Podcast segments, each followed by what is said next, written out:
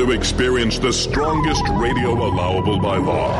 Secrets will be revealed, myths dispelled. From the studio gym where excuses never apply, it's Superhuman Radio with your host, Carl Lanore.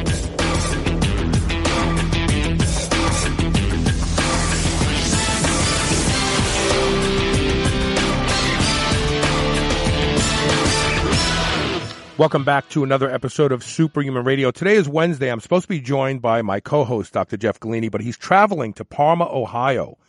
Uh, so those of you in Ohio, if you follow him on Facebook, you'll be able to meet him. Uh, he's traveling today. He should be there tomorrow. Uh, but we're still doing a Science for Humans discussion. Uh, in his absence, I will be carrying the ball. So today we're going to talk about iron overload and are you at risk in the face of – the growing carnivore diet, this is not something to be ignored. We're going to talk about what it is, how it happens, and what you can do about it. Because then later in the show, we're going to be do- joined by Andrew Morgan, who was a devout vegan and he became a carnivore dieter. And what has happened to him uh, since changing from no animal products to only red meat? Uh, we'll get into that a little bit later in the show. Of course, I have to thank All American Pharmaceutical and EFX Sports for their title sponsorship of this show. You, right now, you can get six of their top selling products absolutely free by going to superhumanradio.net, clicking the EFX banner ad, putting in your address. You will pay $5 in change for shipping, and you'll get a box full of goodies absolutely free because Dr. Jeff believes no one should buy anything until they've tried it. So, many years ago, uh, probably seven years ago, I had Dr uh, um, um, Smith. I can't. Why can't I think of his first name right? Michael Smith. Thank you. On the show, uh, because I had found a lot of research that showed that accumulating too much iron ages you faster. It could lead to a variety of diseases. Uh, there was a linkage between iron overload and postmenopausal women because premenopausal they were bleeding regularly, so they were losing a certain amount of blood every month. And that men tended to have iron overload to a greater degree, uh, also because of the influences of certain hormones like testosterone in the body's ability to store more iron. Many of you know for years, uh, I have donated blood every two months. I haven't done it in probably almost two years, maybe a year and a half, a year and a half, let's say. And I have also eaten at least a pound of beef every single day now, I didn't worry about it when I was donating blood because I was giving up blood every couple months, a significant amount, 500 milliliters, and that was reducing any iron accumulation. But since then, I've actually increased my red meat intake at the same time while not donating blood any longer. Now, enter genetics. Um, I have had my 23andMe and I happen to be someone who stores iron easily. Now, from an evolutionary perspective, that would have been a gift because there were times in, I'm sure, my ancestral journey uh, that where they just didn't have a lot of red meat to eat. And as a result, their ability to store iron was probably a blessing.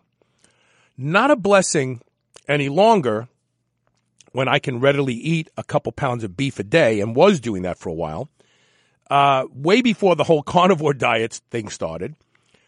And lo and behold, I started to develop some symptoms. Uh, my symptoms were gut issues. My sleep became really poor. And then I started to develop these, this muscle soreness that I'm sure a lot of people would just call myalgia fibromyalgia, whatever you want to call it. Um, general muscle pain. And it started in my quads and it went up into my glutes and then it started traveling into my back muscles and my lats and my shoulders. And now it's even in my rib cage. So I spoke to my doctor, Dr. Matt Andre. He's a wonderful doctor. And we talked about this. And he said, When's the last time we've done blood work on you? And once again, I'm embarrassed to say it was almost two years ago. You know, I'm supposed to be the guy that tells everybody what to do, but apparently I'm not doing the things I tell people to do. And shame on me. Shame on me. So we get blood work done. I told Matt, I really suspect iron overload. And sure enough, my ferritin levels came back almost two times higher than what the high end is supposed to be. So naturally, I'm set up to do phlebotomy once a week for the next couple weeks, and then I'll go back to my twice a month donations at the Red Cross. But who is really at risk of iron overload? Well, first of all, if you are a newcomer to the all you can eat beef diet, you absolutely have to be concerned about it because heme-iron, the iron that is found in animal muscle meats, especially red animal muscle meats, is much better absorbed than iron from vegetables. We know this because vegans can become easily anemic, easily anemic, and they could be eating high iron green vegetables all day long. We know that heme iron, because it's bound to blood, gets into our blood a lot easier and a lot faster. So if you're new to this uh, all you can eat meat diet, and don't get me wrong, it has a place. There are some good things about it. We're going to talk about that later in the show. You must not ignore monitoring your iron levels. You must monitor your iron levels. I'm going to say it again. Because when you start to have iron overload, lots of bad stuff can start to happen to your body. And we're talking about everything from neurodegenerative diseases sped along to cirrhosis of the liver, damage to the heart muscles, bursting of red blood cells, and the list goes on and on. This is not something to take lightly. So keep in mind that you do not excrete iron. You don't. There's no way to excrete it per se naturally. You can influence your body's ability to excrete it by using chelators, and we're going to get into that in a minute. But the single best way to lower your iron load is blood donations. And I'm telling everybody in this audience right now if you haven't had blood work done in a while, have it done. And especially pay attention to ferritin. Ferritin is the protein that binds to iron and deposits it into muscle. And as the blood becomes more saturated with iron, it puts more of it into tissue. If you are suffering from things like, oh, neuropathies, but you're not diabetic. And your doctor goes, gee, I, I, just don't understand why you have neuropathy. Your blood sugar is great. It's obviously not diabetic neuropathy. Well, we know that nutritional neuropathies uh, uh, uh occur. Well, one of the things that's linked to the hyperstorage of iron and tissue is the change, the change in the way your sensory nerves work. The way your nerves feel things. Because iron agitates, irritates the nerves. So if you start noticing, you know, I'm getting this numbness in my, my feet, uh, I wonder what it could be. One of the things you might want to look at is your ferritin levels, number one. The other thing that iron does, it, it causes hyper oxidation. So you have a lot more oxidative stress in your body and it, and it, and it drives inflammation up. And we all know that inflammation is not a good thing because inflammation is stimulated by the nervous system and I'm sorry, by the immune system. And all of the research on iron overload includes autoimmunity. Think about this for a second.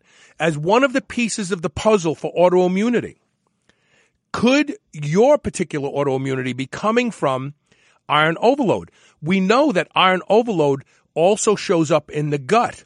Now, some people, they get outright gut, um, uh, stomach aches and pain, but that's generally from an acute high dose of iron, an acute high dose of iron.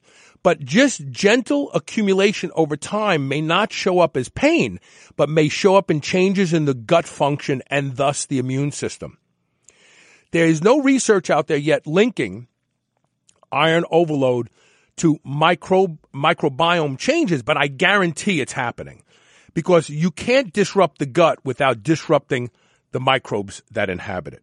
So I suspect that the autoimmunity portion of it is coming from iron's effect on gut microbes. Okay? Now, when we talk about iron overload, a lot of people think, well, I got my blood blood work back and the, and the ferritin level said anything from 20 to 288 and mine is only 197, but I still have symptoms. Understand that epidemiological ranges of large groups of population is meaningless when we talk about sensitivity to iron. Your sensitivity to iron comes from your evolutionary journey. There are some people who do better with higher iron and some people who don't. You must look at the symptoms and then experiment with getting your iron down lower. The key to finding the sweet spot in your iron level is hemoglobin. If your hemoglobin starts to drop, you're going way too low in your iron. But if you can go all the way down to, I guess it's nanograms a, um, a deciliter, I believe. But if you can go all the way down to 20, and I may have those metrics wrong, so don't, don't, don't tell me it's nanograms a liter if that's what it is. I, I don't have the, the, the framework of, uh, a- assay memorized. But if your low end on your test says 20, and you're at 20 and your hemoglobin is fine, then chances are that's probably one of the sweet spots for your personal iron level. Because we know that too much iron leads to rapid aging of cells. And when we talk about this from the anti-aging context, having the lowest amount of iron in your body that yet not impairing hemoglobin and oxygen uh, saturation levels of blood and the ability for red blood cells to carry oxygen is where you want to be. So if you're one of those people like me, as I've just learned, that does better with lower iron, and I can keep my hemoglobin high even with lower iron, that is where I need to stay. I need to go there and stay there. And and paying attention to ferritin levels and adjusting them accordingly should be just as important to you as paying attention to your testosterone levels and adjusting them accordingly. We, we all pay attention to hormone. Oh, you know, I got to keep my testosterone. You need to learn what the sweet spot for iron is in your body. And then you need to work to maintain it there through diet and blood donation. Now, when people have low hemoglobin and high iron, and clearly the iron is causing problems, then doctors usually turn to uh, chelating drugs. And there's quite a few chelating drugs out there that people can take. And they actually bind to iron and make it water soluble so you can urinate it out. That's one of the few ways to excrete iron. There are also natural chelators out there. One of them happened to show up in an anti-aging study that we just talked about in rodents, uh, where dasatinib and quercetin were used and actually improved uh, the death of senescent cells and prolonged life in rats. We just did that with Dr. Robbins uh, a couple, three weeks ago, I think it was. Well, quercetin happens to be a powerful, uh, powerful iron chelator. Now, you can't go crazy with quercetin. You have to take small doses a couple times a day, 200 milligrams once or twice a day is really all you need. But quercetin also binds to iron and allows you to get it out of your, your, your body through urination. But if you're already in iron overload like I am, you can't waste time with that stuff. That's good to manage your iron uh, uptake. But once you're in iron overload, you must donate blood. And you know what? We've talked about the benefits of donating blood on the show so many times. Donating blood causes the, the, the, the bone marrow to release new stem cells that can actually heal and fix things. Donating blood allows you to manage your iron intake and, and, and accumulation. Donating blood is really a good thing to do anyway. If you're not at risk of iron overload, even donating blood a couple times a year can make a, a world of difference. In fact, Dr. Andrew told me on the phone yesterday that people who regularly donate blood show a much lower risk of heart attack than people who don't. So there's magic to donating blood, and you should donate blood, and you're also helping other people by donating blood because somebody needs that blood anyway. But getting back to iron chelators, so iron chelators are well well understood and work in managing uh, blood uh, uh, levels of iron and therefore tissue deposition as well. But nothing beats phlebotomy. Nothing beats donating blood uh, from time to time. We're going to take a quick commercial break, and when we come back, I'm, I'm going to pick it up on the other side and tell you some more interesting things about iron and its absorptive uh, abilities into the body and what kind of damage it can do to your body if you're not paying attention to it. Stay tuned.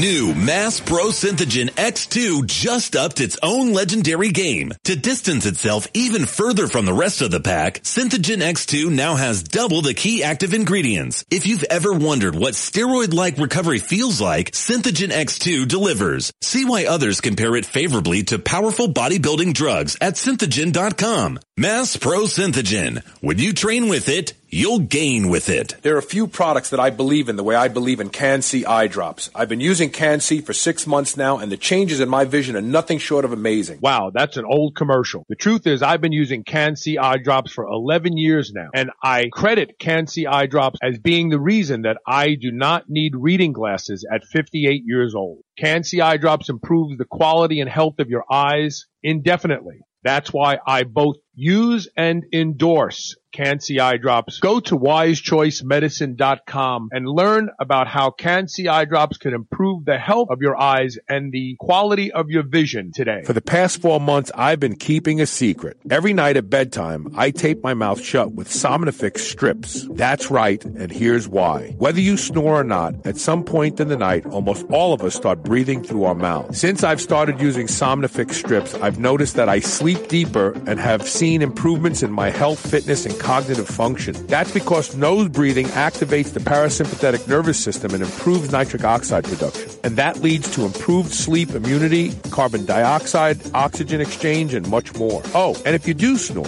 it'll help you stop snoring. Try Somnifix risk-free. Go to S-O-M-N-I-F-I-X dot com forward slash S-H-R. Get a free trial pack of Somnifix strips today. Hi, I'm Ashley Grace, co-founder of H Hemp Company. Hemp CBD improved my life so much that I started H Hemp Company to help others naturally feel better. You don't have to have had a severe brain injury like me to benefit from H Hemp Company products. If you're struggling to feel better, calm your brain, or better deal with daily stress and want to do so naturally, please try H Hemp Company products. Search H Hemp Company and use code SHR for 20% off and free shipping. That's H Hemp Company and code SHR. Hey, this is Carl. Start your day just like I do with a high dose Lypo-Spheric vitamin C from Livon Labs. You too can benefit from Livon Labs Lypo-Spheric delivery system. No more pills or powders. That's outdated technology. Livon Labs has the world's most efficient vitamin delivery system, period. Learn a lot more today at livonlabs.com and benefit from their new reduced pricing. That's livonlabs.com. L-I-V-O-N labs.com. Whether your goal is to build muscle or burn fat, you'll find everything you need at Redcon One. Need help getting a good night's sleep? Try Fade Out or the most popular pre-workout supplement on the market today, Total War. Sign up for their new transformation challenge and win $10,000 or shop for apparel that people at the gym will know that you are serious about your training. Need a testosterone booster that works? Check out Boomstick. Whatever you need, you'll find the best quality supplements on the market at Redcon One. Go to redcon1.com. That's R-E-D-C-O-N, the number one.com, or go to superhumanradio.net and click the Redcon One banner ad today. Mitochondrial uncoupling is the holy grail of fat loss. Making mitochondria work harder raises body temperature and metabolic rate without the jitters of stimulants. Now there is an over-the-counter mitochondrial uncoupler that will let you shred your body down to the last pounds of body fat. It's Trojan Horse. This is the supplement breakthrough of the decade. Go to superhumanradio.com and click the Trojan Horse banner ad. Use coupon code SHR and save 20% off your order today. BlackstoneLabs.com. Trojan Horse. You're listening to the Superhuman Channel. We're ripped and we're ready.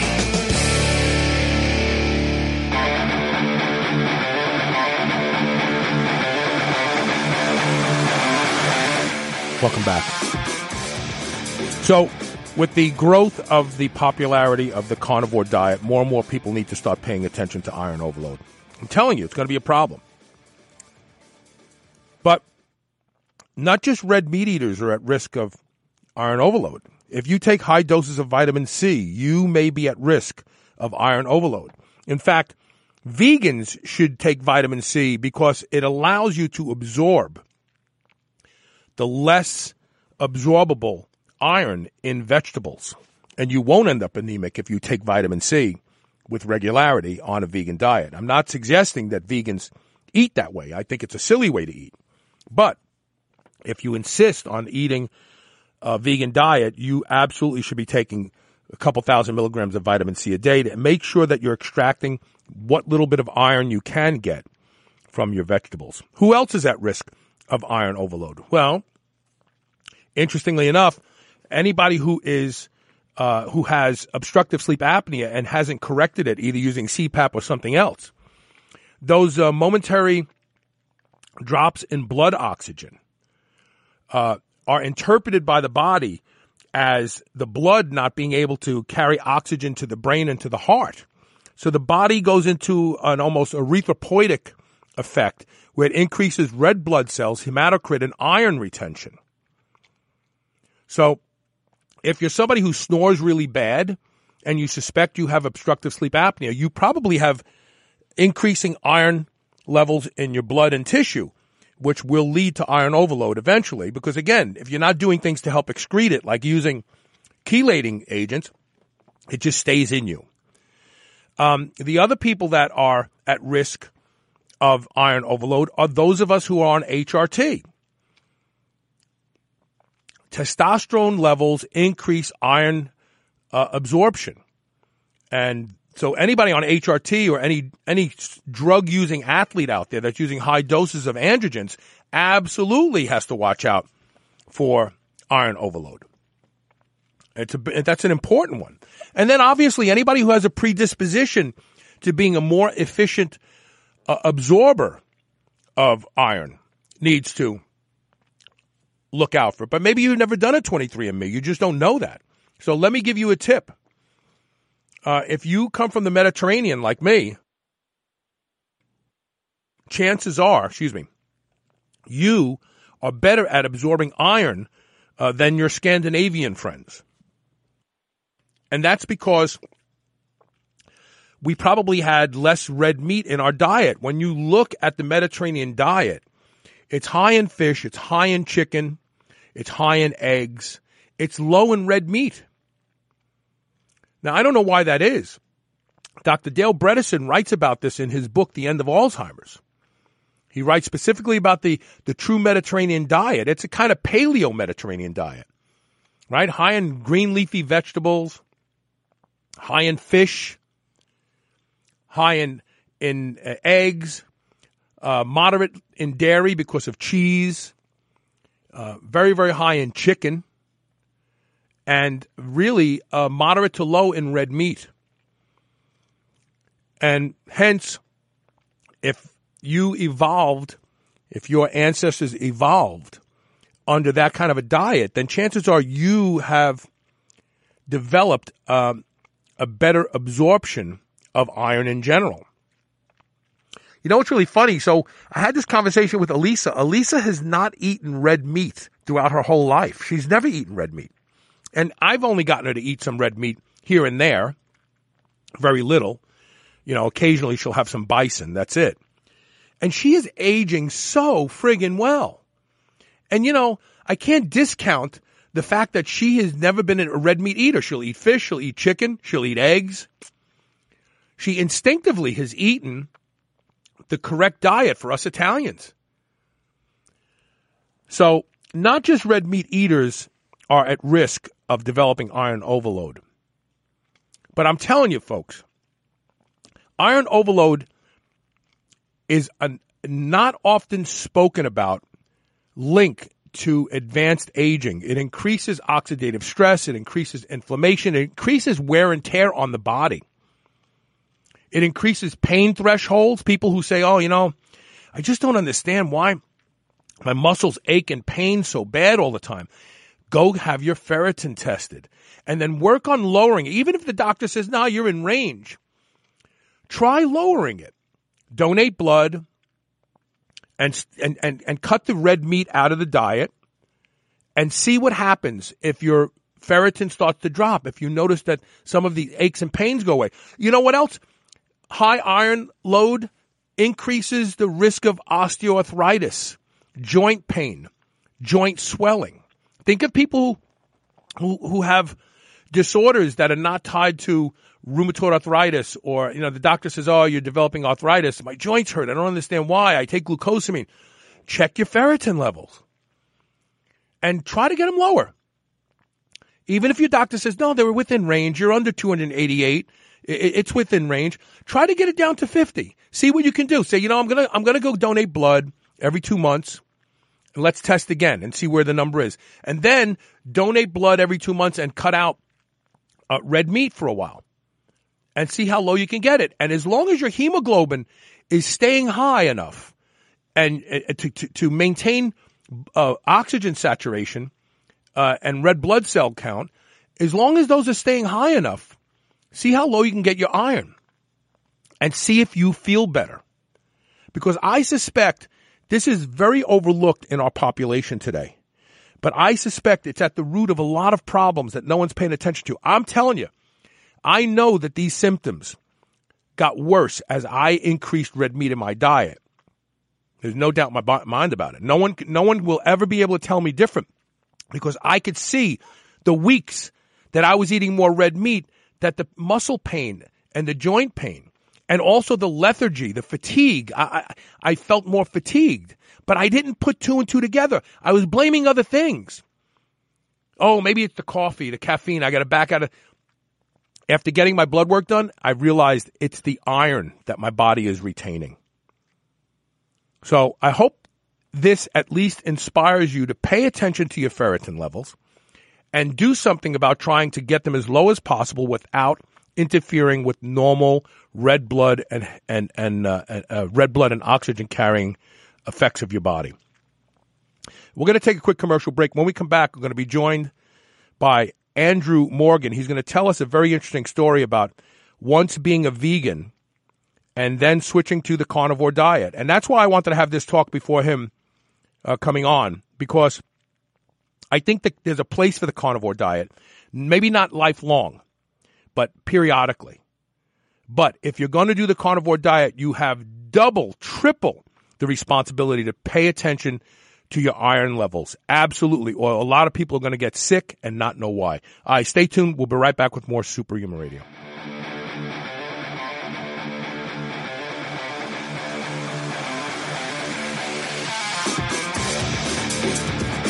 What if a sports nutrition company actually let you try all of their best products for free before you ever bought one? You'd be dreaming, right? Well, you're not dreaming. Head over to EFXSports.com and grab their new sample kit that includes not one, not two, but six of their top sellers. That's right, six different samples of their top sellers sent out to you immediately to try. Just cover a small shipping and handling fee, and they're on their way to you. See for yourself why EFX Sports has taken the industry by storm and why so many athletes worldwide depend on their products, dominate their competition safely and legally. Head over to EFXSports.com right now and click the EFX sample kit in the online store and get your free kit today. Once again, that's EFXSports.com. Men and women, you've heard about hormone optimization. Do you feel like it's something you want to look into? RenewLifeRx.com is the place to start. Their doctors can help you with the solutions. RenewLifeRx.com has a simple process for lab work, consultation, and taking a deep dive into where your hormone levels can be improved. Superhuman Radio listeners get 30% off your initial lab work and consultation. Go to RenewLifeRx.com to schedule your no obligation phone consultation today. Feel get in better shape, and be more productive at renewliferx.com. You've got your devices and apps that track your activity, workouts, sleep, and diet. You have your medical records and blood work. All this data and none of it is integrated so you can see a true snapshot of just what progress you're making and where. Now you can securely centralize all this data and become the CEO of your health. Heads Up Health gives you powerful dashboards, charts, and tools to connect all your data into meaningful information. One seamless platform. Go to headsuphealth.com today. Use code SHR and get 20% off your subscription. That's headsuphealth.com and use code SHR. If you suffer from abdominal bloating, relief is here. Introducing Atrantil. Developed by a board certified gastroenterologist, it relieves bloating where it starts, in the small bowel. That's why Atrantil. works, while other remedies don't. In clinical trials, 88% of bloating sufferers who use prescription medications with no relief found Atrantil. relieve their symptoms, and it's available without a prescription because Atrantil. Is made from a patented molecular combination of botanical extracts. It's not a probiotic. Plus, it's natural, vegan, gluten-free, and non-GMO. A-T-R-A-N-T-I-L. Atrantil. Atrantil. Even the name is proven to make you feel better. Go to lovemytummy.com and use code SHR for 10% off. That's code SHR at lovemytummy.com. Lovemytummy.com. Ever feel like you want something crunchy? From the company that gave us the Quest protein bar, now comes the Quest high protein potato chips with 21 grams of high quality protein and only 5 grams of carbs and no artificial ingredients. Just like Quest bars, you'll feel like you're cheating, but you're not. Go to superhumanradio.com and click the Quest High Protein Potato Chip banner ad today and get ready to be satisfied. Thanks to Quest Nutrition, chips just aren't what they used to be. Hey, this is Carl. Start your day just like I do with a high dose Lypo-Spheric vitamin C from LivOn Labs. You too can benefit from LivOn Labs Lypo-Spheric delivery system. No more pills or powders. That's outdated technology. LivOn Labs has the world's most efficient vitamin delivery system, period. Learn a lot more today at livonlabs.com and benefit from their new reduced pricing. That's livonlabs.com, L-I-V-O-N labs.com. Now, the number one best-selling non-hormonal anabolic agent at PredatorNutrition.com. Progenadrex has established itself as the category killer. If you're having difficulty gaining muscle while staying lean, you owe it to yourself to try Progenadrex. 100% of store reviews rated it at five stars, the highest possible ranking. And today, right now, there are guys pouring their hearts out in the gym with a little or nothing to show for it. Don't waste any more time. Go to PredatorNutrition.com today and get Progenadrex, the world's absolute best drug-free muscle gainer. This is the Superhuman Channel, where brawn and brains finally meet.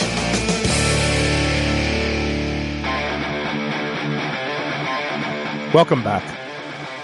I love doing interviews like this next one because it shows the evolution of a human being. It shows the openness to um, to consider things that may be outside of your box of comfort. My next guest is Drew Morgan. How you doing, Drew? I'm doing good. How are you doing, Carl? Good.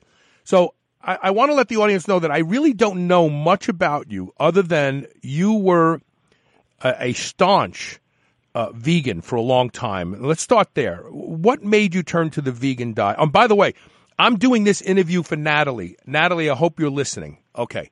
What made you go vegan? When did it happen? Okay, so I went vegan uh, about four and a half years ago. I was uh, 28 years old at the time. My grandfather had passed away that year of a heart attack. Um, I also got mononucleosis, otherwise known as the kissing disease. Uh, you know, I don't, I don't even know how I picked that up, but um, yeah. So I, I felt what it was like to be very, very, very sick, and I also saw somebody close to me in my family die of a heart attack. So I started to reconsider what I was doing. You know, at the time, I was just, I was like, all right, I, I can be unhealthy in my 20s and recover later in life. And uh, around that time was starting to become later in life to me. You know, I, I figured by 30 I should have it together. I should be um, starting to pick up the health aspects of my life. And so instead of drinking alcohol all the time and eating tons of meat and, you know, white rice and all this stuff together in meals to try and gain uh, body mass by working out in the gym, I said, okay, you know, I don't really eat that many vegetables anyways, and I kind of feel like unclean inside, so to speak. Mm-hmm. And um, so I just felt like I was lacking something. I, I felt tired all the time. I was drinking tons of caffeine just to kind of like stay awake. And um, yeah, so I, I started. Uh, I actually met this girl, of course, and she introduced me to the vegan diet. And I wasn't getting good results at the time with what I was doing.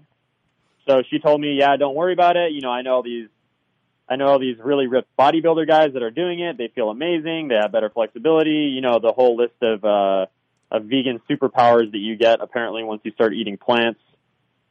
And so I I bought into it. I said, okay, well, I didn't go blindly. I said, I'm going to do this for six months. If I don't get, if I, if I lose even a little bit of gains, I'm done. I'm going to go back to the meat. Um, I know the meat will be waiting for me. And so I went six months. I got, I got okay results. I felt very energized. That's what I'll say about uh, doing that because, you know, you you're eating a tons of sugar, so you you feel pretty high. And that, and, okay, that's an important distinction. I'm glad you said that. But, but, so go ahead. Um, I, I want to just keep that in mind that you were eating a lot of sugar, and and, and we're going to go back to that. Go ahead.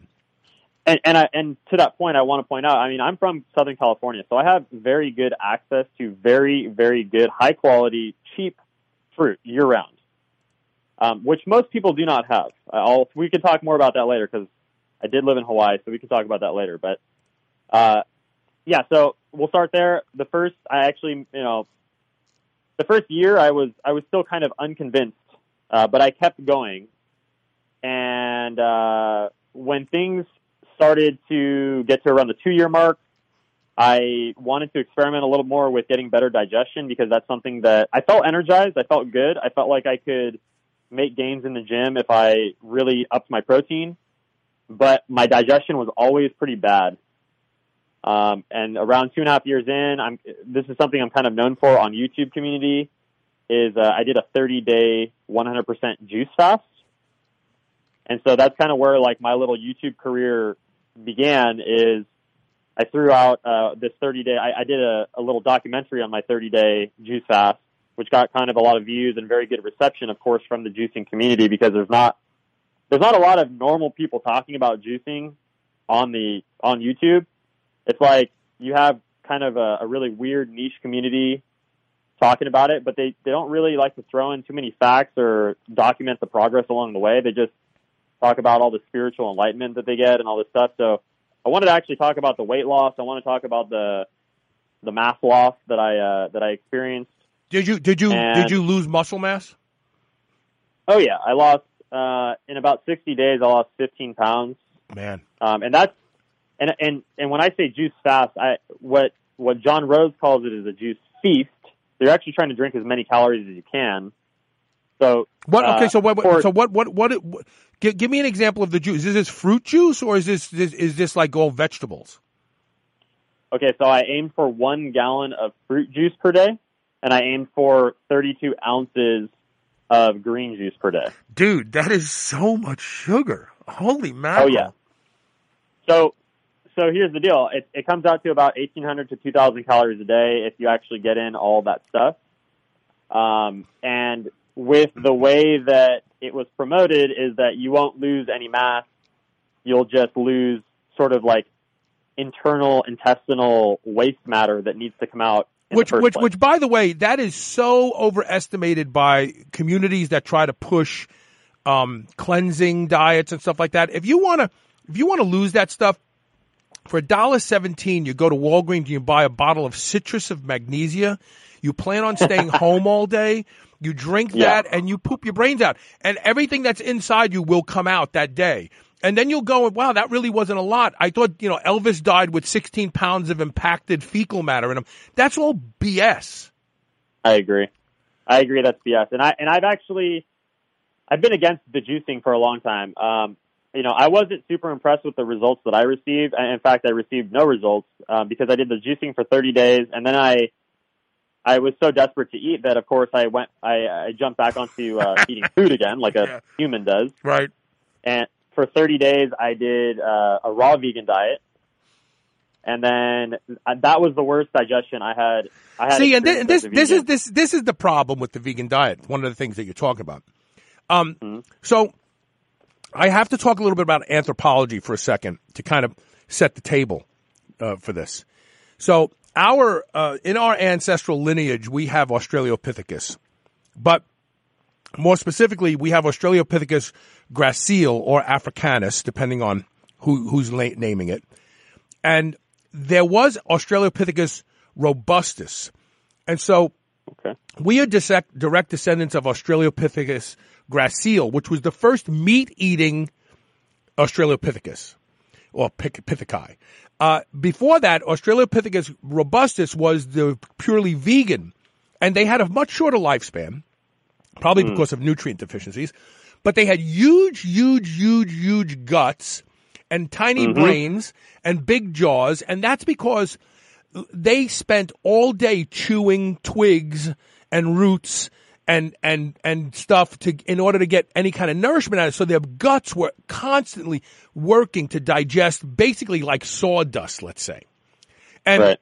when we moved, started to move to more nutrient dense meats and marrow and stuff like that. Well, over the course of evolution, our guts got smaller and our brains were able to get bigger because there was less energy dedicated to the gut. And so when you see vegans, you almost always see distended stomachs. Absolutely, one hundred percent. I mean, it's just amazing. So, um, I also want to point out something else. You're a unique vegan, or were a unique vegan, because you didn't choose to do the vegan diet because you felt sorry for animals. You were looking for results. Those who do it because they feel sorry for animals ignore the fact that they're getting sicker and sicker on the diet because as long as they're not torturing animals, they're okay. When you, if you, if you strip away all social constructs from this idea. What you're basically doing is you're killing yourself in order to save animals. It's a ridiculous, and it's c- completely counter. And, in, and quite frankly, look at Australopithecus robustus. It died eating that diet younger than the gracile or, or, or africanus. So today's vegans really uh, are literally killing themselves not to eat animals.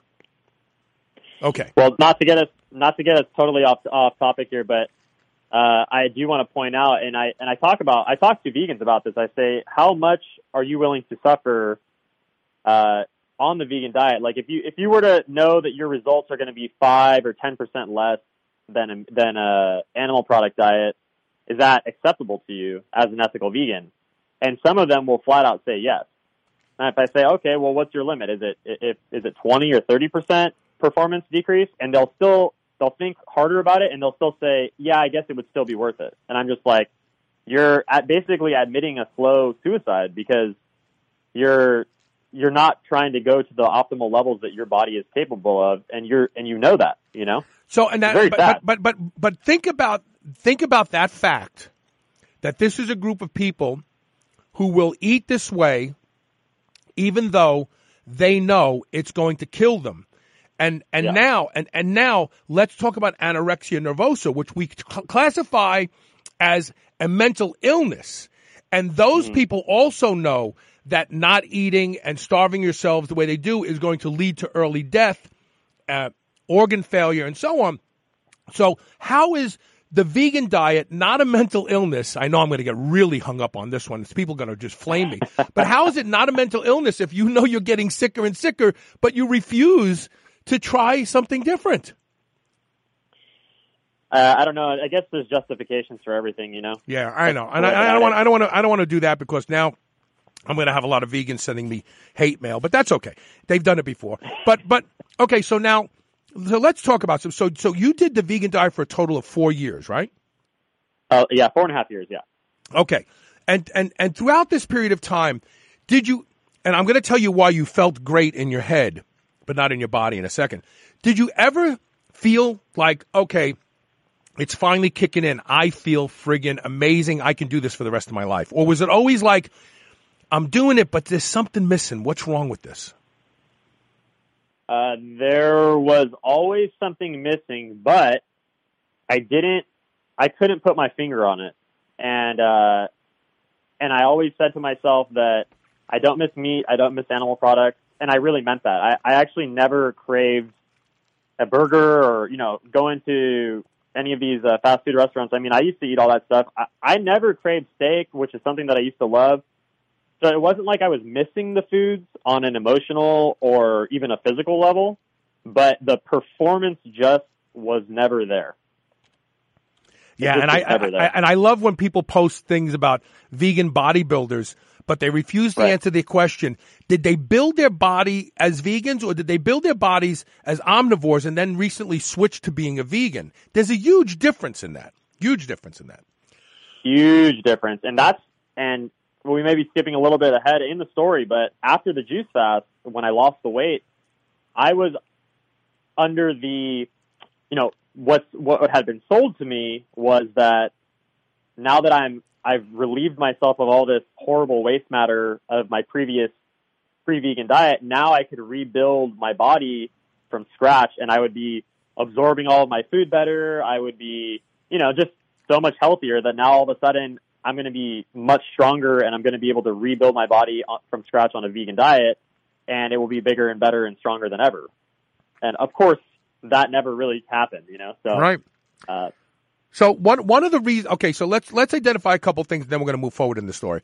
So first of all, as Pam Killeen came on my show and revealed seven years ago, who was a vegan and just got sicker and sicker on the vegan diet, that the reason vegans actually feel euphoric when they first switch to the vegan diet is twofold. Mm-hmm. Number one, there are components of their previous diet that were just plain out crap and making them feel bad.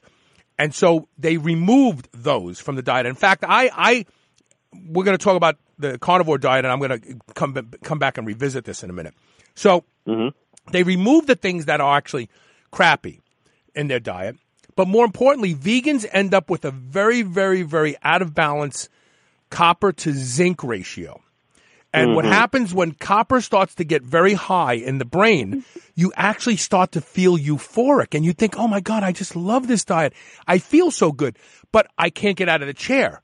You know what I mean? It's like my brain says I really feel good, but I'm I'm weak and I'm frail and I don't feel good. My digest- digestive system isn't working. So the vegan diet actually anesthetizes the brain to understanding that the body is suffering. Isn't that interesting? Yeah. So okay, so now let's fast forward. So so so four and a half years in, you're not mm-hmm. feeling good. You're not performing well. You still have mm-hmm. digestive issues even after the juice cleanse fast di- detox. You still can't digest food fast. Okay, so after I did the little raw thing, the raw vegan thing, then I went back to the, to a truly whole foods plant based vegan diet, which is the foundation of what all the doctors promote, right? Which is the the gold standard for health and all this other stuff in the vegan community, of course. So I didn't do any protein shakes. I wasn't doing. I wasn't even doing smoothies. Actually, uh, for the first time as a vegan, I wasn't doing smoothies. So I was eating lots of fruit. I had moved to Hawaii at this point. Um, I had an abundance of very good locally grown bananas and tropical fruit, and I was I was not gaining any weight, even though I was working out consistently. Um, and I was only 135 pounds, so I, it should have been very easy for me to put weight on at that point because I was so depleted. Right. Um, but using the whole foods plant based diet, which I consumed for about three to four months, now I, my digestion was good at this time, but it's not that impressive. It's not saying much because I was only able to eat about 20, uh, like 2,000 to 2,500 calories a day. Yeah. Because whole foods plant based diet, I mean, if anybody's ever ever actually eaten that, the, the the the volume of food you're eating is several pounds worth of food per day. Um, you know, and it it just becomes uh, a, a logistical nightmare trying to get in 3,000 calories a day if you're trying to grow muscle. Well, forget And about I growing. Forget about growing muscle. Anybody who's over forty who decides to do this, you're losing muscle. Even if you, you know, um, muscle is metabolic currency. You need a lot of muscle to get into the later years of your life. The, the research that's showing both strength and the degree of muscle a person carries and longevity and health span is undeniable now. Well, you're basically eating a diet that's eroding your muscle. Yep, I I agree to that. You're you're always fighting uh, an uphill battle. Like if if you don't work out for like two weeks, you physically see that loss in your body immediately, and it, it's not just out of your muscles. It's actually out of your during specifically during that whole food plant based uh, time that I had. I mean, my bones were getting so thin. Um, my wrist, because that's a measurement that I use when I'm when I'm actually making progress in the gym. I like to wrap my hand around my my wrist. I have small wrists to begin with, and I noticed that I could like there was a huge gap. I mean, I could make a ring around my wrist with my other hand, and there'd be like two fingers width or three fingers width of gap there. Like there was the wrists were getting tiny. Right. You know. Right. Right. Um, so I decided that this whole foods plant based thing was was not going to cut it. I started throwing in protein shakes. I started throwing in soy milk again. um, my digestion was starting to shift from good to average. Mm-hmm. Mm-hmm. And you know, meaning some days I had a lot of gas, some days I didn't. You know, and that, and that, and that, and that's just you know for, for the people out there who are still convinced that soy is a good uh, a plant protein source, it's not. It has trypsin Yeah. inhibitors in it that keep you from actually digesting and absorbing the protein. It has anti nutrients in it that cause all sorts of uh, problems to the body. But more importantly, it has phytoestrogens in them, and we don't need those phytoestrogens. You know, don't don't don't think that soy is manna from heaven. You know, um, the the the the the, uh, the anti menopause people that, that don't want to do HRT, like, oh no, just take soy, soy, soy, soy. Well, if soy corrects your menopausal uh, problems, then what's it doing to young boys?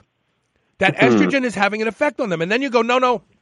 Uh, it's not that strong of an estrogen. Well, if it's not that strong of an estrogen, how is it causing you not to have hot flashes anymore when you're going through menopause? You can't have it both ways. You can't have it, well, it's a good estrogen source. Oh, but it's not a good estrogen source. It can't be both ways. Well, I- didn't even know that it was used for that, but that's pretty wild. Oh, listen. Um, I went to a lecture about six or seven years ago where a scientist proposed that soy is the the most advanced evolutionary crop we've seen. So, um, anybody, uh, any any species that has legs and teeth and and paws, arm, we can fight, we can run, you know, we can bite. But plants can't run, they can't fight, they can't bite. So through their evolution, they increase anti-nutrients that keep their natural predators from consuming them. Well, well, soy figured it out. It, it, increased phytoestrogens. So when animals would eat it, their, they, they would, they would stop having offspring because the estrogen levels would go high in the males. They wouldn't have mm-hmm. sex with the females. They wouldn't have, so basically eating the soy wiped the species off the planet. And he said, you know, but now turn it around and the food industry is like, oh, soy is so good. It's got phytoestrogens. If you're going through menopause, you should take it.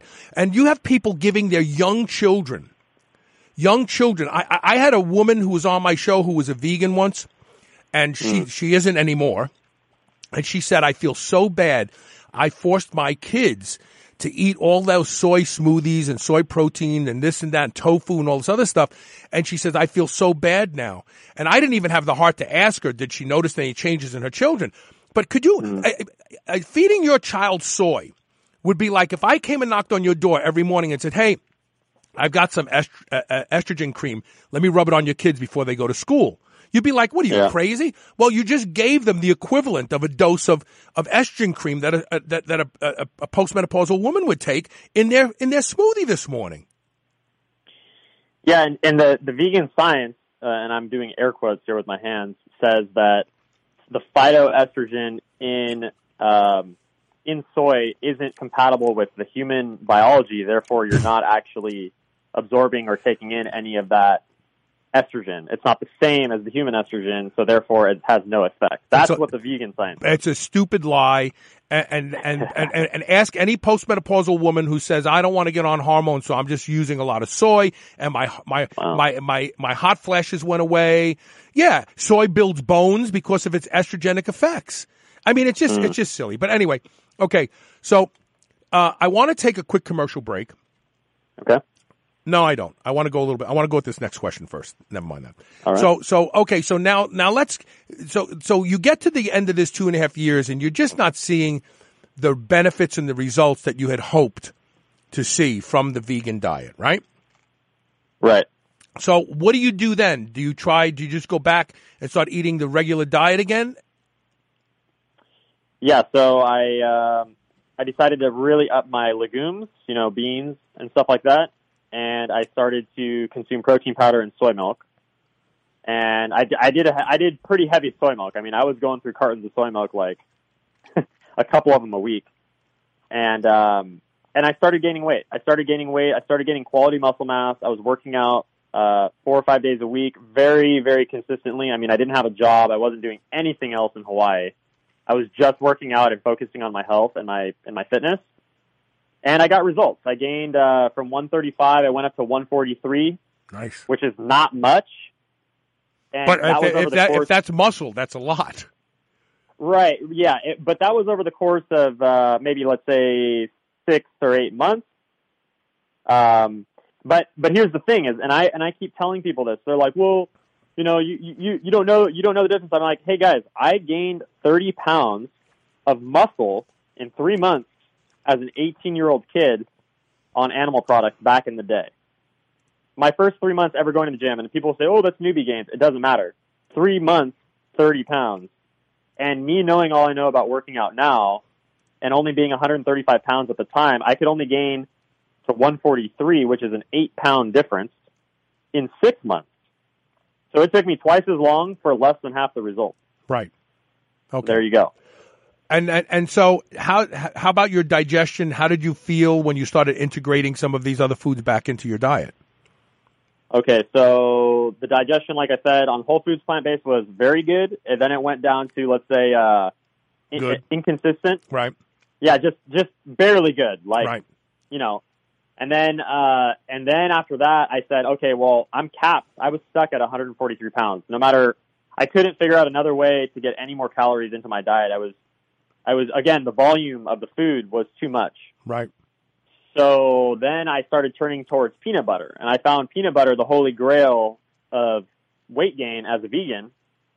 As soon as I started incorporating peanut uh, peanut butter into my smoothies, then I started to actually gain weight again, and I was very happy about this. Yeah. But that was the that was the exact moment that my digestion went from okay to bad again, and I said, okay, well, this is just this is the cost of admission to be to get bigger. I'm gonna Right. have to suffer through this digestion. It wasn't like debilitating, but it was uh, it was not enjoyable. I had gas some days for you know four to six hours, where I'm literally just sitting there tooting up a storm, Right. Right. and and it was so it was uncomfortable at times, and and I even talk about this is like it's hard to maintain a job. You know, I was driving Uber at the time, so I'm sitting there. I'm sitting there in my car hoping that the next person I pick up isn't isn't smelling rancid carb gas, right. and I'm sitting there airing out my car, you know, with the windows down. and Oh, that would have been funny. That's so funny. yeah, it's just it, uh, yeah.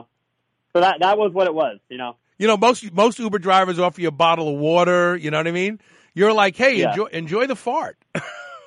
yeah, enjoy the fart. Uh, you know, I, I just play it off. I'm like, hey, we're in Hawaii. We we we drive with the windows down here, and then I just you know, I just have the windows down. Yeah, no, that's what you got to do. Okay, so where so where does where does the carnivore diet come into all this? So you're you're eating, you're you're trying to get back to a balance of eating foods that agree with your digestive system and Yep. regaining muscle mass that you've lost after this two and a half year experiment. So, Yeah. wh- how do you get introduced to the, uh, the to the carnivore diet? All right, so we'll fast forward a little bit towards the very, very end of my Hawaii stay. I got up to about 155, 156 pounds on the vegan diet. So I was able to get back up to where I was about uh, just before I did the juice fast. So I, I finally regained my weight. It took two years to get back to where I was, and I was I was just as soft and kind of like fat as I was before, like kind of skinny fat Mm-hmm. and um, and so I, I hear about all this carnivore stuff, and I thought it was just so dumb. Like I couldn't believe what people like Shawn Baker were saying. You know, you you eat an all animal product diet, and I and I looked at the guy's skin, and I was like, eh, I don't know about this. This this looks like total hogwash. And uh, and then all of a sudden, Vegetable Police, the vegan guy on YouTube, came out with his, you know, his uh, announcement that he's been on carnivore for 30 to 40 days. And this is a guy, I don't know if you or your audience knows who he is. No, I don't. He's kind of like, he's kind of like a vegan truther. Okay. So he, he'll, he'll make videos and he'll talk about this very specifics of what he's doing on his diet. And he was one of the first to expose that you can eat a fruitarian diet and still have blood sugar issues. Oh hell yeah! Um, you mean you you needed to prove that when you were telling me you were Yeah. drinking those fruit juices?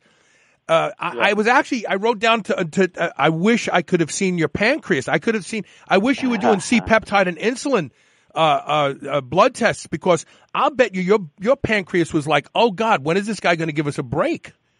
Yeah. Yeah, and the the lot, you know, of course, in the vegan community, if you they say if you are very very low fat, then it doesn't matter how much sugar you consume because the fat is not there to block the insulin receptors, and then That's the whole that's yes, the whole. That's the whole bull s of forks Yeah. over knives and and and what was the other one? What what the health or whatever that was. Though they they all try to blame. Oh well, you know, fat is the problem. Fat, fat's the problem. No, it's not. mm-hmm. Right. Man. Uh, so vegetable police, he made the, he made his announcement that he's now uh, carnivore, and he was talking about his results. And this is a guy who's, in my opinion, he's always kept it very real, and uh, and he's not trying to sugarcoat anything. So he's like, guys, I'm on the carnivore diet. It's not a joke. Um, and by the way, my digestion is better than ever. Like I have no gas and no bloating. and me, and I- and that was like that was enough for me because that's what I was known for in my community of, of vegan friends is always talking about digestion because I had such bad results with digestion, and other people had kind of bad results too, but they weren't they weren't outspoken about it. Um, and th- this is something that I get a lot of hate for from the vegans is like they try and come to tell me that this diet is so healthy, this diet and that, and then I mention digestion, and they all get quiet.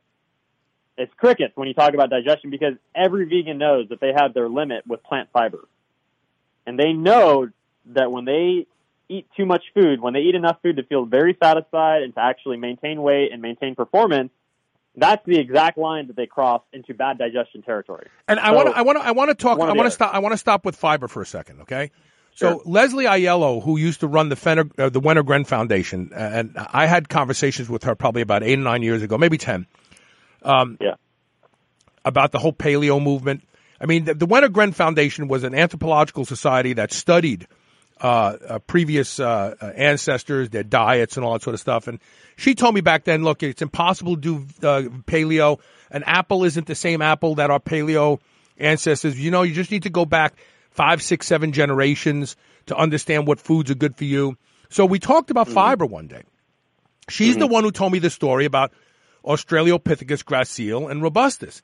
And she said, you know, um, throughout evolution, we have reduced our fiber intake and it's rewarded us. Our guts have gotten smaller.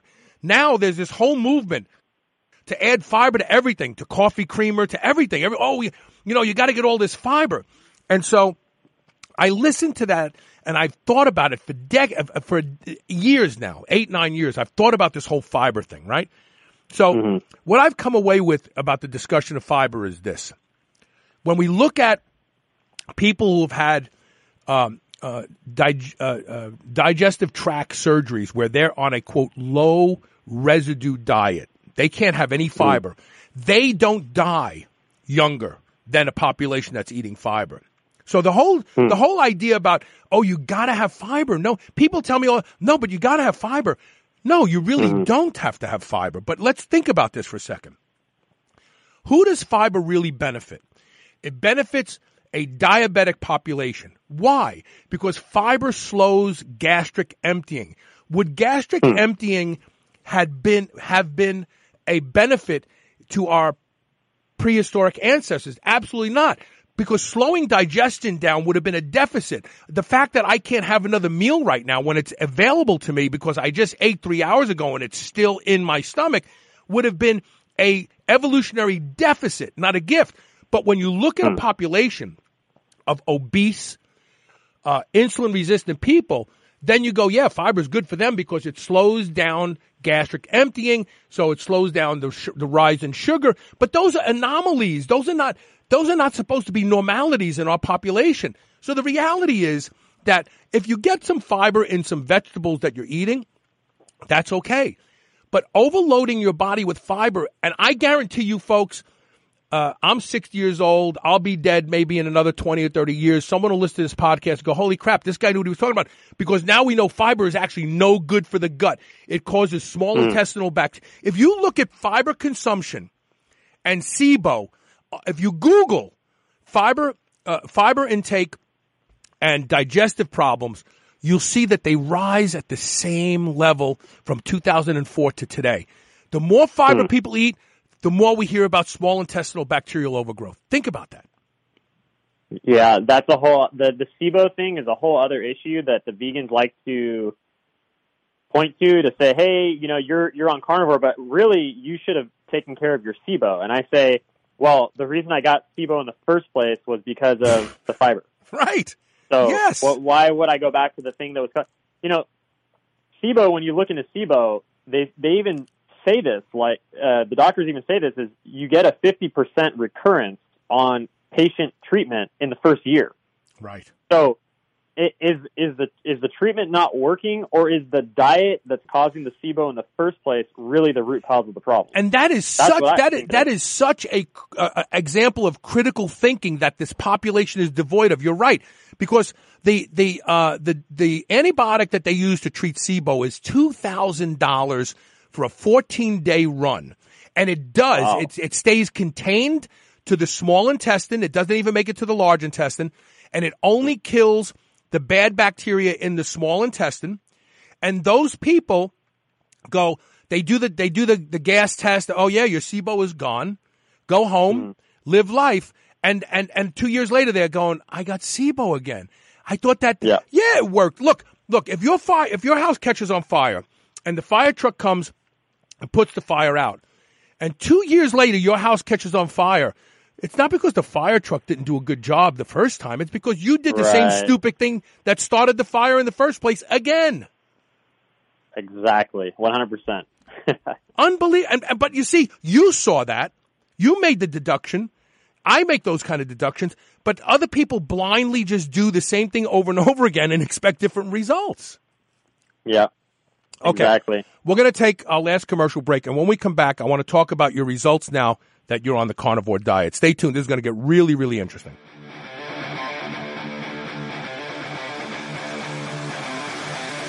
Hey, this is Carl. Start your day just like I do with a high dose Lypo-Spheric vitamin C from LivOn Labs. You too can benefit from LivOn Labs lipospheric delivery system.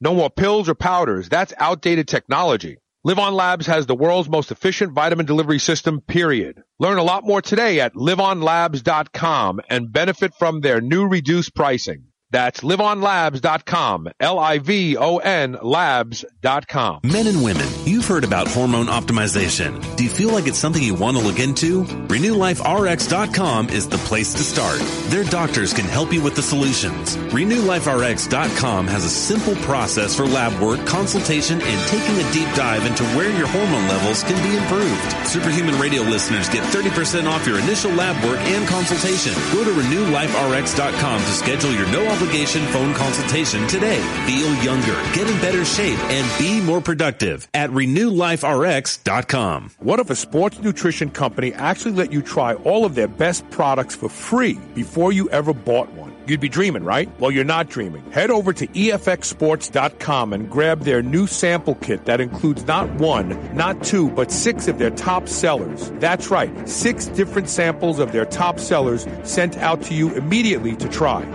Just cover a small shipping and handling fee, and they're on their way to you. See for yourself why EFX Sports has taken the industry by storm and why so many athletes worldwide depend on their products, dominate their competition safely and legally. Head over to EFXSports.com right now and click the EFX sample kit in the online store and get your free kit today. Once again, that's EFXSports.com. Eat dessert again with the new 100% natural line of high protein, low carb Quest protein bars. I love lemon cream pie and strawberry cheesecake, but you can choose from chocolate peanut butter, coconut cashew, or cinnamon roll as well. No matter which one you try, you'll feel like you're eating dessert. But this is no ordinary dessert with 20 grams of high quality whey protein isolate, 17 grams of prebiotic fiber, and sweetened with stevia. These bars will make you feel like you're cheating, but you're not. Go to superhumanradio.com and click the Quest Protein Bar banner ad to learn more about these clean and delicious protein bars. Whether your goal is to build muscle or burn fat, you'll find everything you need at Redcon One. Need help getting a good night's sleep? Try Fade Out or the most popular pre-workout supplement on the market today, Total War. Sign up for their new Transformation Challenge and win $10,000 or shop for apparel that people at the gym will know that you are serious about your training. Need a testosterone booster that works? Check out Boomstick. Whatever you need, you'll find the best quality supplements on the market at Redcon One. Go to redcon1.com. That's R-E-D-C-O-N, the number one.com, or go to superhumanradio.net and click the Redcon 1 banner ad today. New Mass Pro Synthogen X2 just upped its own legendary game. To distance itself even further from the rest of the pack, Synthogen X2 now has double the key active ingredients. If you've ever wondered what steroid-like recovery feels like, Synthogen X2 delivers. See why others compare it favorably to powerful bodybuilding drugs at synthogen.com. Mass Pro Synthogen. When you train with it, you'll gain with it. For the past four months, I've been keeping a secret. Every night at bedtime, I tape my mouth shut with Somnifix strips. That's right, and here's why. Whether you snore or not, at some point in the night, almost all of us start breathing through our mouth. Since I've started using Somnifix strips, I've noticed that I sleep deeper and have seen improvements in my health, fitness, and cognitive function. That's because nose breathing activates the parasympathetic nervous system and improves nitric oxide production. And that leads to improved sleep, immunity, carbon dioxide, oxygen exchange, and much more. Oh, and if you do snore, it'll help you stop snoring. Try Somnifix risk-free. Go to S-O-M-N-I-F-I-X dot com forward slash S-H-R. Get a free trial pack of Somnifix strips today. This is the Superhuman Channel, where we use oxygen for the power of good. Welcome back to this very important episode of Superhuman Radio with Andrew Morgan. Other people know him as Drew Morgan. Uh, real quick, uh, plug your, your YouTube channel. Yeah, so I'm on YouTube. Uh, you can just find me at youtube.com forward slash Drew Morg. So Drew M O R G. All one word. D R E W M O R G. Okay. So check them out. So let's talk about carnivore. How long have you been eating only? And is this just, uh, is it red meat or are you eating only animal protein, flesh? I'm I'm eating it all, baby. Uh, Eggs, fish, chicken, beef. Yep, all of that. I, I eat. I try and go for the fattier foods. Um, I'm not too worried about macronutrient uh, ratios like a ketogenic person would. Right. Um, I yeah, I've been doing this for about two months now, and uh, it all started yeah the last month that I was back there in Hawaii. Now I've been in California for about a month, so uh, I'm definitely loving the food selection here. I got so many more options, which is great. But So what, one of the things Um, one of the things that most people may notice, and they they misguidedly think it's um, it's uh, constipation. So uh, I've done Hmm. Oh, yeah. I've done exclusively uh, beef. I've done steak and eggs for long periods of time. Whenever Yeah. you shift to a low residue diet, people think they're constipated. It's not that you're constipated. It's just that these foods, animal proteins, fleshes, are so much more efficient at being broken down by the body and absorbed almost exclusively that as the diet implies, they leave very little residue, eh, very little residual uh, mass to actually be pooped out. So when you switch to uh, a an animal flesh diet, I know vegans right now are spinning right now by me calling animal flesh diet. Uh, but when you Right. do, when you switch to an animal flesh diet, even including eggs, you literally may not go to the bathroom for two days. You think, oh my God, I must be constipated. No. And then when you do poop, it's so, such a little amount. You think, oh my God, it, it's got to be stuck inside of me like they say it's clean. No, you just don't have a lot to poop when you eat this way because you don't have all the fiber and the undigested stuff. Like when you eat peanuts, you, a lot of it you don't digest. We've done show, shows about two years ago about the, the, the, the contribution of calories by eating almonds because you really don't digest a lot of it if you don't mm. masticate it, if you don't chew it a lot. So there's a lot less that actually has to come out. Have you found that? that has been my experience, one thousand percent. I actually went five days. I think was the longest um, without pooping. And when I did poop, it was a very small amount. And I just, I, I literally, I chuckled to myself sitting there on the toilet because it's totally the opposite when you're eating vegan diet. You're like, it, every time you need to do something, you have to poop. Like if you know you have to leave the house for three hours, you better poop before you go because you're going to have to poop right somewhere along the way, like it becomes part of your logistics of your day. That's how much you need to poop as a vegan. In fact, I know people don't like to talk about poop, but in fact, when you are eating an exclusively animal flesh diet, you will also go through a ton less toilet paper because Oh, yeah. the- like you'll wipe once, you go, "Wow, I can't even believe there's nothing there. I just pooped." But if you're if you're eating all the all the fiber and the juices, I mean, you could spend more time wiping than you do pooping. Oh yeah, that. I know nobody I- likes I to talk it- about it, right, Drew? It's like, well, I just want to Oh, keep no. it real. I just want to keep it real, you know. if you're if you are talking about health, if you aren't if you aren't looking at digestion as the number one key, in my opinion, you're you're missing out because that is the key. Like that is your body feedback system saying this is working bad or working good. And if you poop and it's it's super clean, like you said, a one wipe, I call it the one wipe dump. If you get a one wiper and there's nothing on that toilet paper at all, and you go back and people are like, "Ew, you only go once." Okay, wipe a second time just to confirm it. There's nothing there. Right. It's like air, you know, and it's like that is what I want. I That want is evident. That and I've said those exact words on the show. That no one wants to look in the toilet after they go, but that is evidence that the diet you're eating is appropriate for you. Exact- a dog doesn't wipe its butt, right? No, unless No, they, you- they no, poop, and clean. especially if dog like if you are in the woods, you hunt. I used to hunt. I haven't in a while, but if you come upon wild dog feces. It's well Oh. formed. It's cigar shaped. Now you go into a house where someone feeds their dog science diet, which is all cornmeal, and the Yeah. and, and the dogs poop like it looks like uh, Play-Doh. It's mush. Yep, yep, exactly.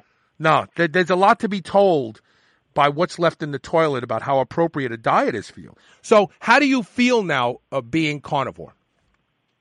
I absolutely love it. Um, I so I've made a few modifications to the carnivore diet. I wouldn't necessarily call myself keto ketogenic either, but I I, I am incorporating a little bit more veggies.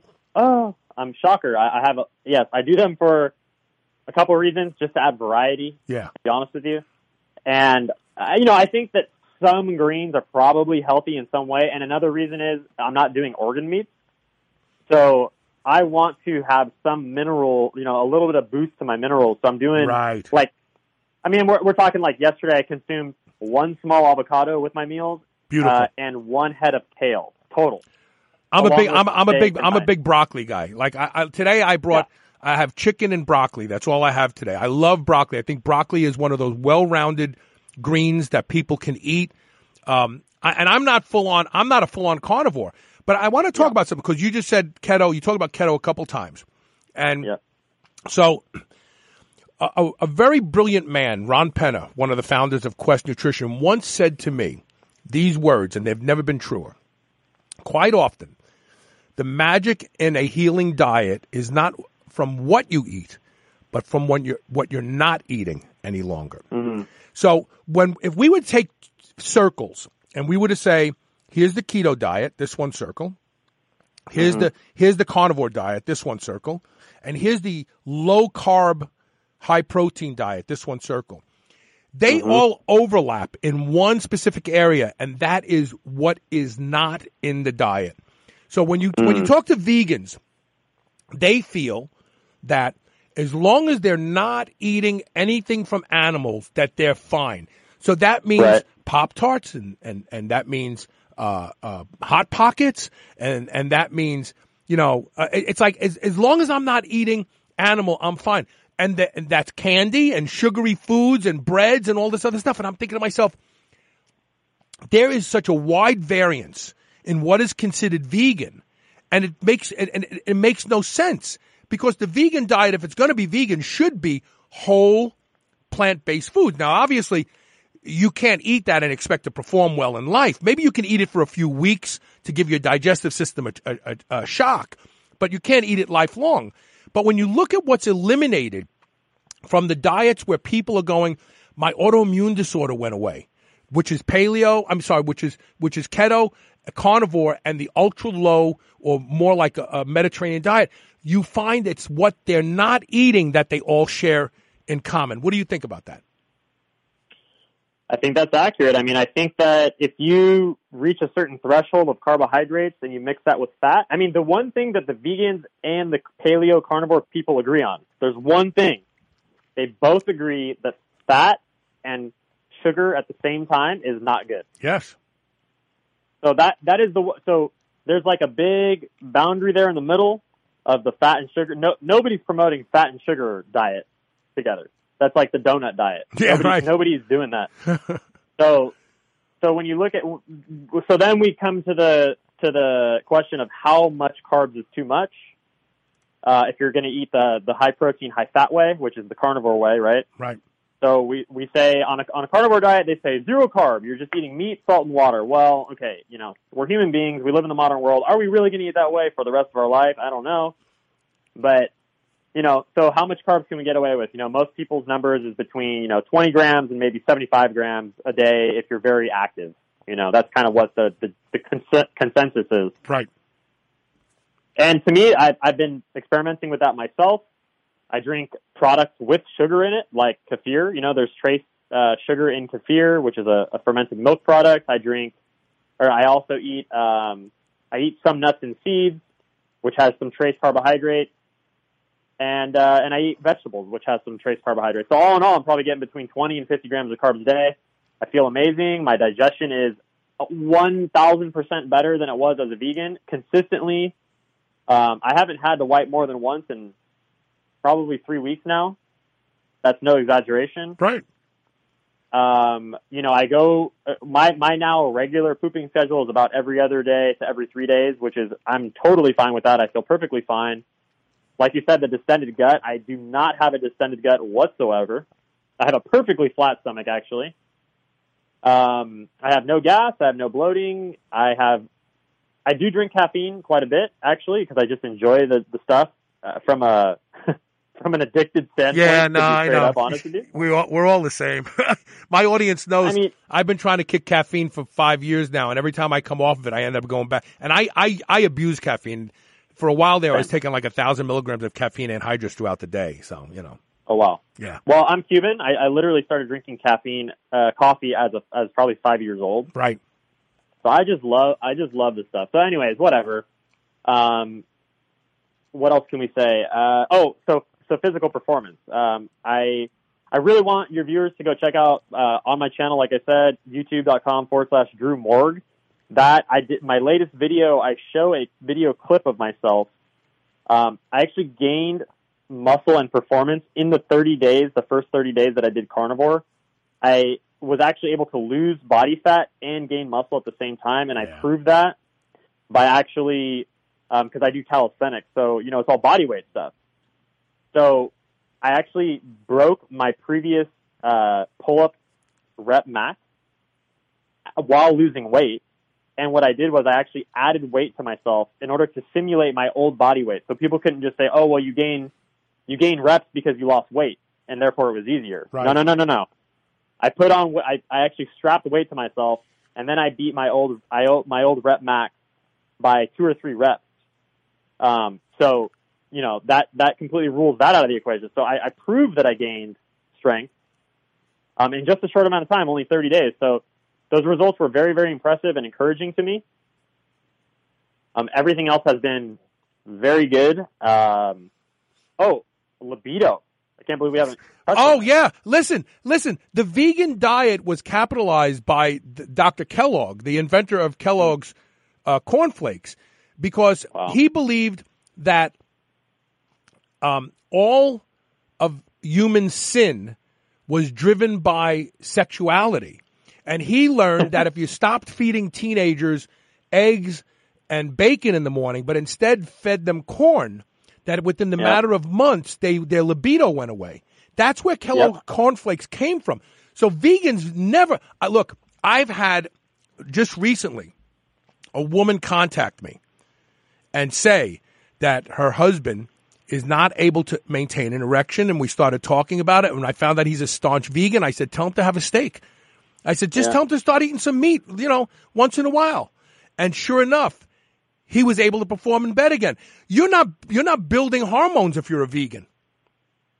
I totally agree with you, and I think that is I think that is why the muscle building process is so difficult because at the foundation to it, it's not just proteins and and car- and calories; it's actually hormones. So, if your hormones aren't being supported in a way that they're going to be anabolic, then you're not going to build muscle. It doesn't matter how much protein or how much calorie energy you're getting in. Right.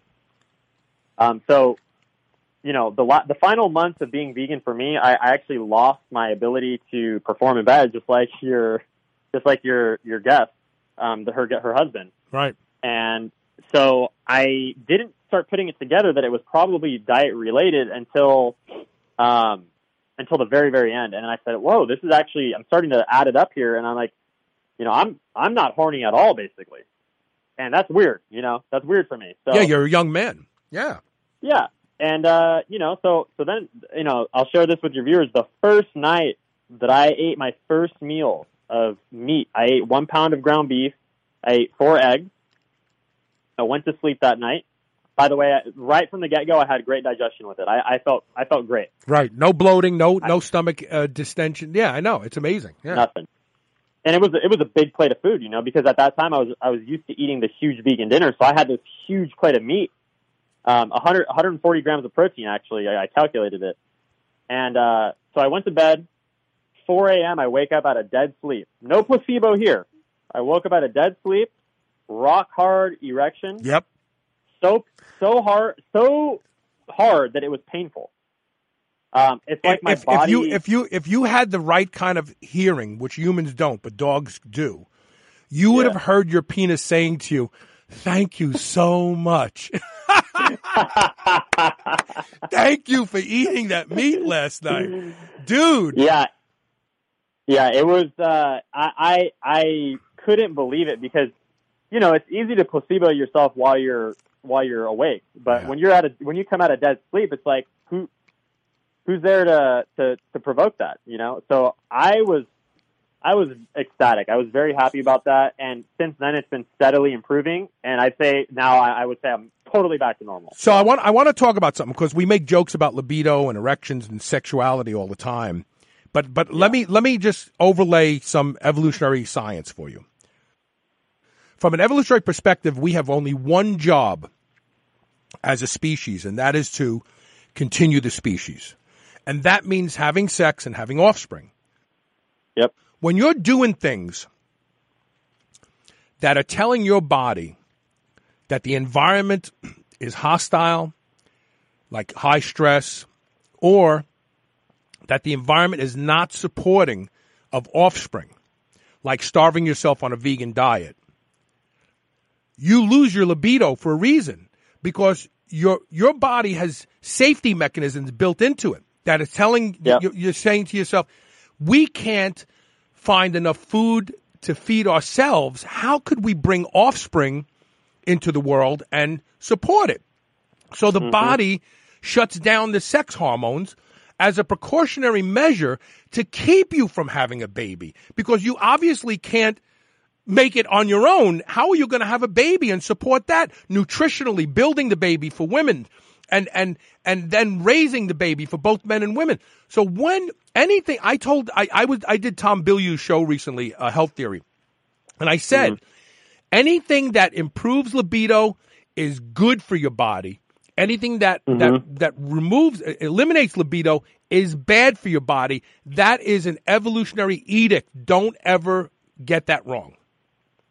I I couldn't agree more, and I think that it's it uh, it's swept under the rug in the vegan community, um, very sadly so.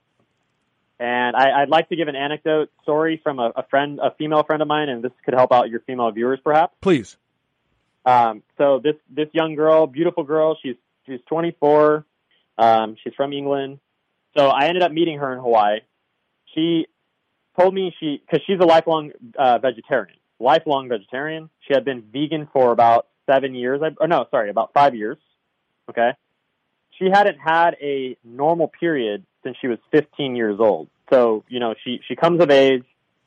She gets her period when she's uh, you know young, 13, 14, 15 and then it goes away. She couldn't have a period without a hormone patch on her body. So she turns 24, so that's nine years of not having a regular period. She thinks just something's wrong with her body. So at this point, she's five years into veganism, and she goes back to England from Hawaii. She ends up dating this bodybuilder guy. He's like, you know, you need more protein. You should be eating animal products. Blah blah blah. You know, giving her the whole thing. She's like, no, no, no, I'm not going to do that. She ends up getting very weak. Um, she's she's losing energy. She gets blood tested. It's showing she's extremely, Anemic. extremely severely anemic. Yeah, Yes. sure. So she goes. She's at the she's at the end, and I personally worked with this girl. We we cronometered her diet to a T.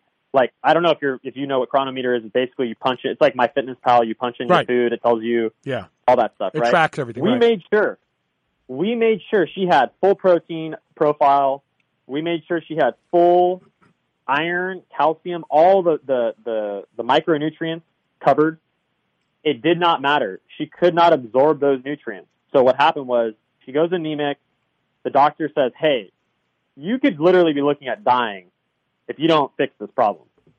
So she goes, "Okay, well, I'm going to give up my lifelong vegetarian status and I'm going to try out fish and eggs." And that's So- and that's actually great Pe- uh, uh, uh, because pesci uh, uh, ovo vegetarians have very very long lifespans. Right. I think it's a very it's a very clean way to eat. If you're going to be if you're going to be a meat eater and you still think you need a lot of vegetables in your diet, you want to remain kind of like half vegan, then then get fish and eggs in there. Bingo. That's going to help you out a lot. Bingo. So tell me And- about it. So so she starts eating fish and eggs. Go ahead. Three weeks in, she gets her period back and gets two full cup sizes back in her breast, which she had lost over time as a vegan. Sure, because there's no estrogen stimulating the growth of that tissue. That's that's yeah. This is brilliant. This is such a great story, especially for women out there struggling with um, being vegan and having other issues. A lot of the issues you may have may actually be from uh, nutrient deficiencies. And during the beginning of the show, I talked about iron overload. And with the growing red meat consumption, some of us, like myself, we are high absorbers. I'm on testosterone Okay. therapy too, so I ended up being my fer- my ferritin level is almost uh, three times higher than the high right now. So I'm going to do some phlebotomy. I used to donate blood all the time, but I haven't done it in about a year and a half, and this is coming coming home to roost for me. But I want to just mention something to the vegans out there. If you're listening to this show and you're hating me and you're hating Drew, here's something good to know. If you're going to be vegan, you must take high doses of vitamin C because high doses of vitamin C, especially taking it with the meal, will allow your body to absorb the non-heme iron better from vegetables so you won't end up anemic. Vitamin C can save you from anemia if you insist on this silly diet. I just wanted to mention that. I also want to mention you, you mentioned about uh, giving blood. Um, I heard from a phlebotomist. They said, typically speaking, the people who go in to give blood and then are not able to give blood because their iron levels are too low are typically vegans. Always, always. So they say they, they are they expect that. It's like if your iron's too low, they go, "Oh, are you vegan?" They're like, "Yeah, okay, well, you can't you you you know that's that's the reason." And see you later. You can't give you can't donate blood anymore. So bye bye. That's not good. So anything, any diet that does these things to you is not good. I wish people would just get that through their head. Now, I am also not espousing a, a lifelong carnivore diet where all you eat is red meat. Uh, you need, as as Drew mentioned, organ meat is very very important. Um, but more importantly, be flexible. Fish, eggs, chicken, pork, beef, uh, turkey. Eat them all. Eat them all. Because the reality is that eating exclusively red meat, while you can sustain it for a while, is probably just as dumb as eating uh, only vegetables. We're not I- I- designed for that. We're not designed for that. I've got a question for you, Carl. Sure. With with your knowledge and with your experience, would you say? Because I'm currently under the impression, I'm the theory is that basically humans and ruminants, aka cows and those type of animals, are biologically, basically that's our food by design. Would you say that's kind of pretty pretty accurate? No, I wouldn't because you- have to Oh, okay. understand something. Um, The only thing that it was is our food by design is human breast milk. Nothing Mm, else. Nothing okay. else. Nothing in nature has been created to be food for humans than human breast milk. And Okay. we can get into the whole. uh, You know, is drinking milk after being a baby appropriate? That that's a whole nother discussion I don't want to get into. But Yeah. short of human breast milk, we have adapted everything else to be food. How did we do that? Over 1.8 million years, we've eaten things and it didn't kill us. And so we thought, okay, I can eat that. Uh, a lot of people died eating a lot of things that didn't end up being acceptable foods for us. I mean, grain isn't food for us, but it could sustain life during a famine. Uh, actually, grain is Mhm. a horrible choice of food for us. But so when you look at these things, I mean, woolly mammoth was probably a great food for us. That's why they're extinct today because they were slow moving Yeah. and they were dumb, and we were able to kill them and eat them for months.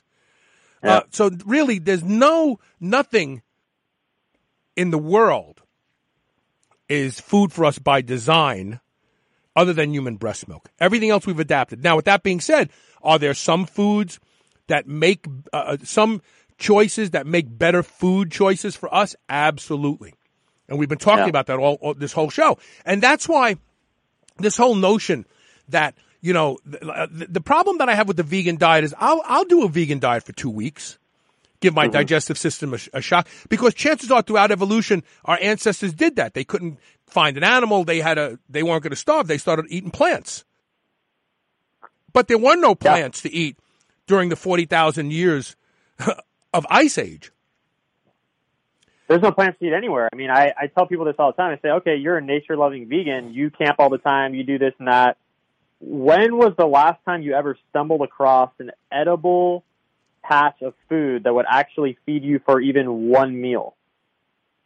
What, like, where can you go in entire North America where you can roll any, you know, stroll through any of the plains or any of the forests and actually find one calories worth of meals? Well, th- they may exist, but we don't know it anymore, right? If it's not at mm, Kroger's shelf, we don't know it's food anymore. I'm saying, you know, go go go to Yosemite National Park in the true wilderness, and the most you're going to stumble across is maybe one plant's worth of berries, which Yeah. is like 30 calories. Right, right.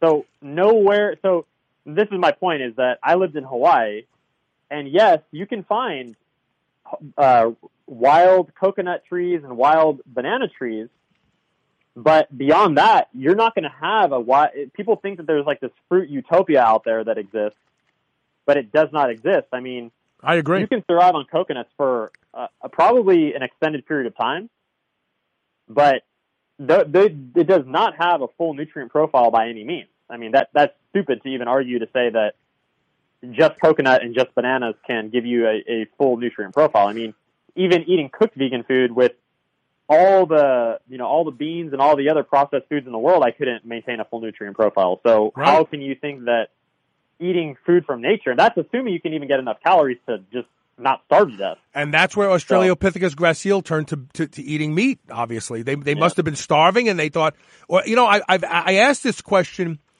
um, to Dr. Daniel Lieberman, the author of uh, the Story of the Human Body, once when he was on my show, and I said, I actually asked him, when do you think we started cooking meat? And he thought about it for a second. He says, I don't know, maybe uh, after a forest fire.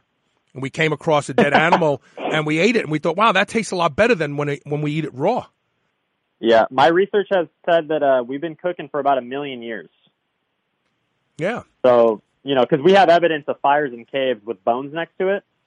So we know for sure that we've been at least starting fires and cooking stuff for a million years. Who knows how advanced our technology was at the time? But anyways, But I mean, but I mean, who, I got- but who was the first? Who was the first person who says, you know, if we burn this, it tastes better? Right. I mean, what? Ha- like, I, that's why I said, wow, that makes sense. Like after lightning strikes, a forest fire, a dead animal, it's been roasted, basically, you know, and you go and you eat it, and you go, wow, this tastes so much better than raw.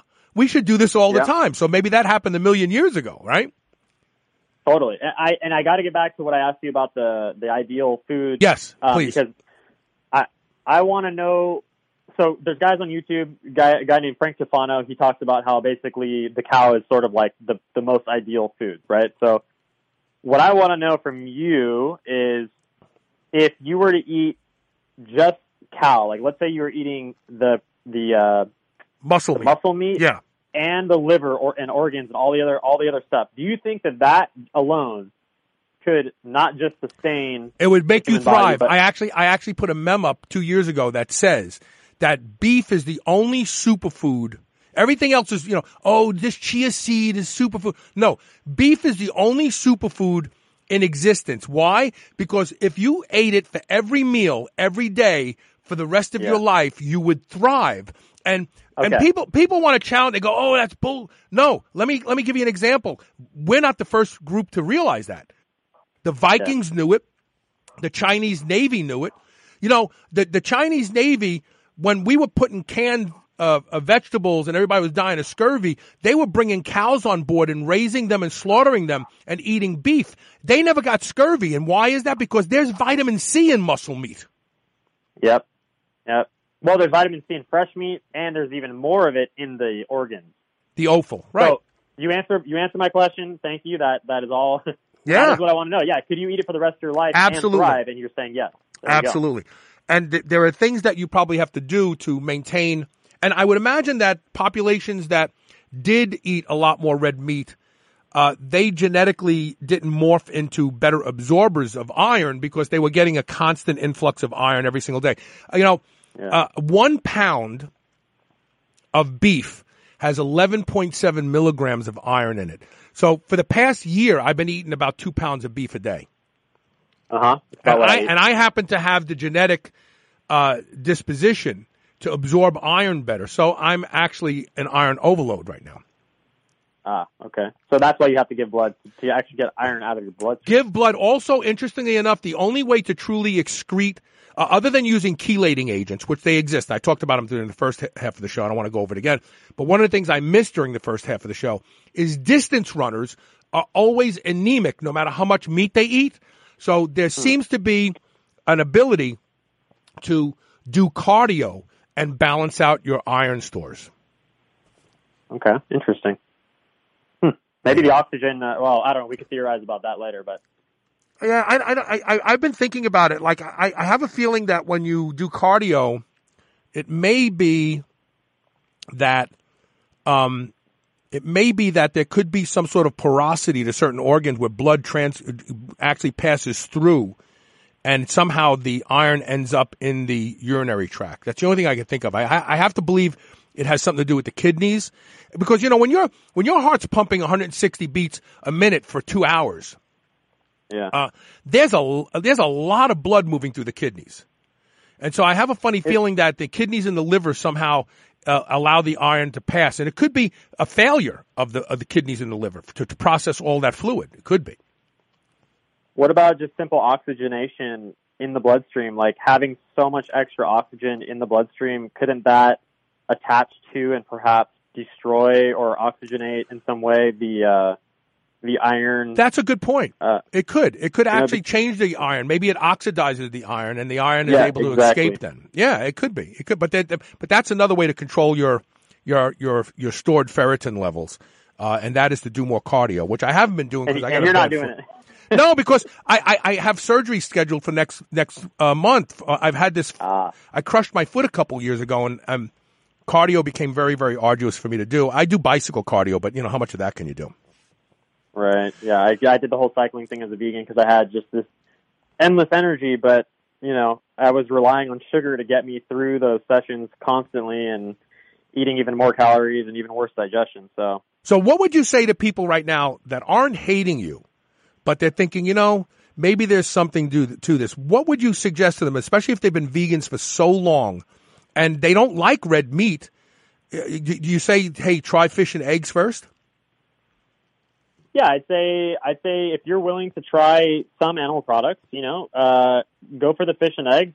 Go for eggs. Like that honestly could fix the problem right there. And I want to make a very strong point here is a lot of the vegans they'll point to places like the blue zones that have this really long lifespan and they make the they make the mental jump from these communities being predominantly keyword predominantly vegan slash vegetarian they're not actually vegan they're they're just high plant based eaters. They're not actually vegan. So what the vegans are, are doing is they're saying, oh look, they're eating ninety percent of their calories from plant foods. Therefore, one hundred percent of calories from plant foods is even better. no, that is not that is not how science works. It, that ten percent of calories, people don't realize how crucial that five or ten percent of calories from animal products might be in terms of nutrients and balancing the rest of your body out. Like five percent of calories on a three thousand calorie diet is uh, 150 calories, right? So that's like two or three eggs a day.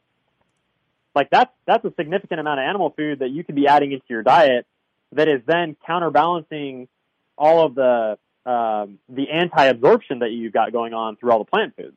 Right. So I want to say to the to the vegans is don't ignore your results.